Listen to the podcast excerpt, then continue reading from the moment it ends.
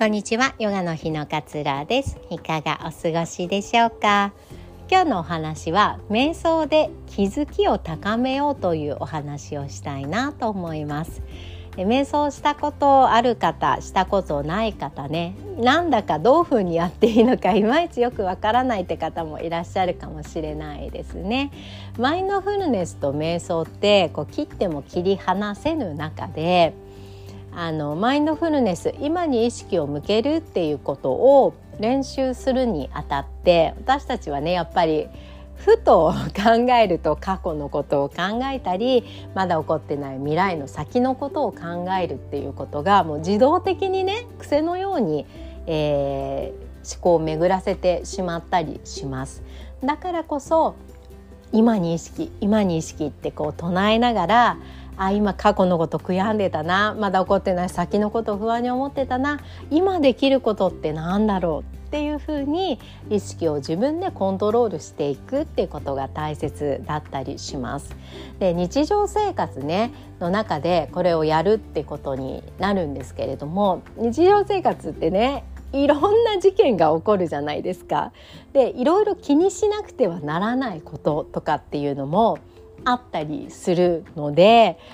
なるべく今に意識今に集中しようと思っていても集中をが途切れてしまう例えば誰かに呼ばれたとか子供が泣き出したとかっていうことで集中が途切れてしまうことってまあ多々あるわけなんですよね。で一度途切れてまた戻すことができればいいんだけれども、まあ、その戻す際にまた誰かに呼ばれたとかね。宅急便が来たとかなんかすごい救急車のサイレンの音がめちゃくちゃ聞こえてきたとか、まあ、いろんなことが起こって自分のこう集中が途切れたりとかってすることってまあ多々あるわけですよね。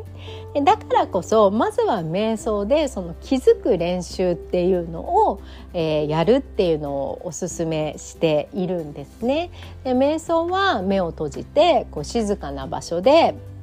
座るっていう行為を行うわけですよね。だから目を閉じることで、えー、目に見えてくる、まあ、光とかね目を閉じても感じるんだけれども、えー、目の前のこの雑多なことを一度遮断して座るっていうことで自分のあれやらなきゃこれやらなきゃとかっていうその行為を一度止めて、えー、静かな場所で目を閉じるっていうことを練習としてまずやるんですよね。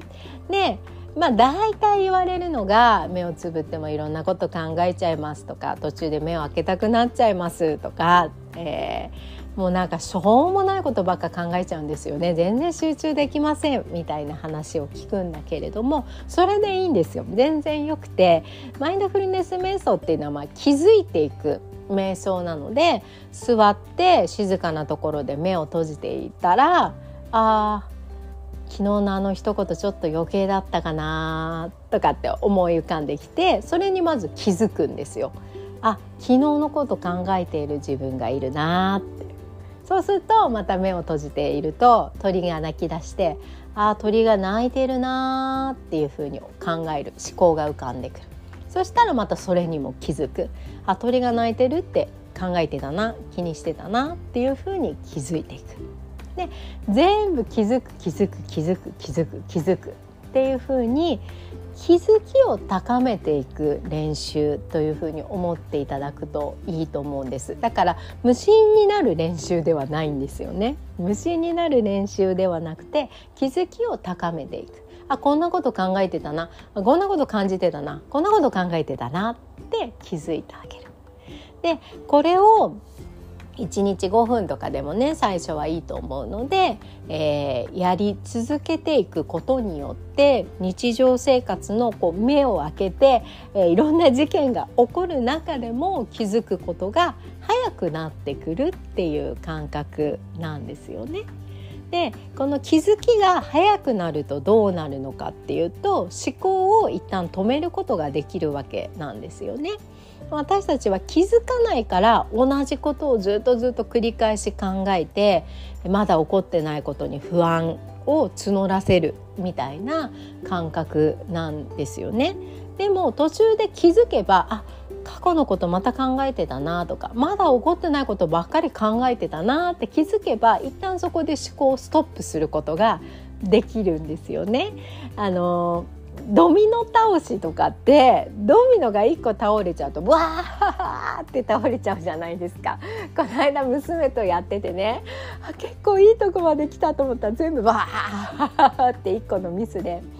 倒れちゃったんですよ。でもあれもね途中でハッて止めることができたら被害が最小限に済むじゃないですか。気づいてパッて止めることができた。ら、まあ、ドミノすごい速いからわーって繰り返しいっちゃうんだけれどもそれと同じで思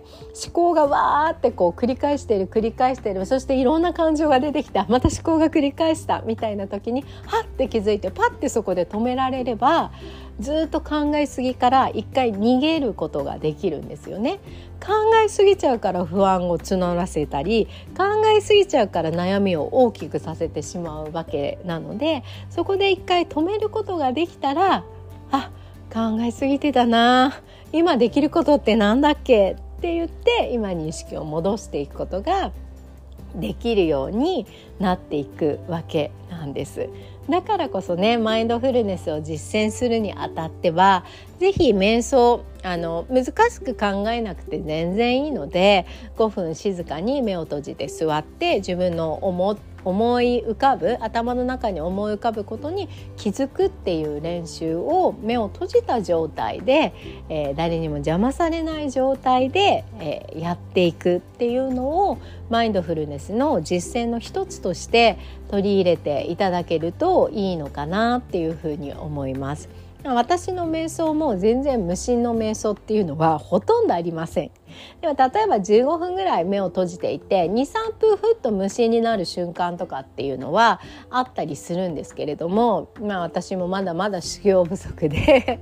15分目を閉じているうちの15分無心でしたっていうことはまずありません。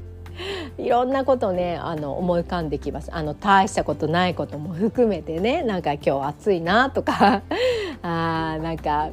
明日こんな予定があるなとか 明日歯医者だなとかね、まあ、いろんなねもうどうでもいいこととかっていうのもたくさん思い浮かんできます。でもそれも気づいて私はいつでもその気づいていることを見ている状態なんですよね。あ昨日のこと考えすぎてたな。昨日の一言余計だったなって後悔している自分がいるなっていうことに自分が常に気づいている状態。